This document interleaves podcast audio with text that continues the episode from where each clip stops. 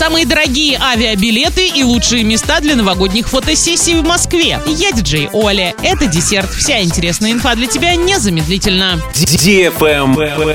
News. В Кваркинском районе разрешили переправляться по льду в Новоорский район. Летом на этом участке расположена паромная переправа. Теперь под ответственность главы района можно передвигаться и по замерзшей водной глади. Однако МЧС все же просит не использовать эту ледовую переправу ради экономии времени, а сделать выбор в пользу безопасности. Из-за сбросов на Иреклинской ГРЭС уровень воды может измениться, что сделает переправу непрочной. Возможно, образование промоин.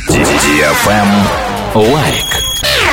Эксперты составили рейтинг самых дорогих авиабилетов на новогодние каникулы. Максимальный чек на перелет составил 800 тысяч рублей. Эту сумму заплатил пользователь за 4 билета из Москвы в Таиланд и обратно. Дорога в оба конца из российской столицы в Доминикану обошлась двум туристам в 260 тысяч рублей, а в Иорданию 220 тысяч. Чуть меньше 200 тысяч рублей за перелет из Москвы в Казахстан заплатил взрослый путешественник за перелет с ребенком. Визит в Сербию обошелся одному из туристов в 150 тысяч рублей. Самый дорогой заказ с новогодним перелетом по России из Москвы в Иркутск. Пара приобрела билеты за 215 тысяч рублей. Дорога из столицы в Мурманск и обратно обошлась двум пользователям в 170 тысяч рублей. А за поездку в Сочи пара жителей Владивостока отдала 130 тысяч. Travel Guide. Эксперты назвали лучшие места для новогодних фотосессий в Москве. Особенно красиво смотрится подсветка в Камергерском переулке. Тоннели из гирлянд на Тверском бульваре и ажурные арки-кокошники на Театральной площади. За красивыми фотографиями на фоне витрин магазинов или ресторанов авторы рейтинга советуют отправиться на Патриаршие пруды. Особенно много инстаграмных локаций по адресу Малая Бронная 28. А за новогодним настроением на Красную площадь. Здесь полно красивых мест, и елка, и нарядный каток, и сияющий, как елочная игрушка, гум.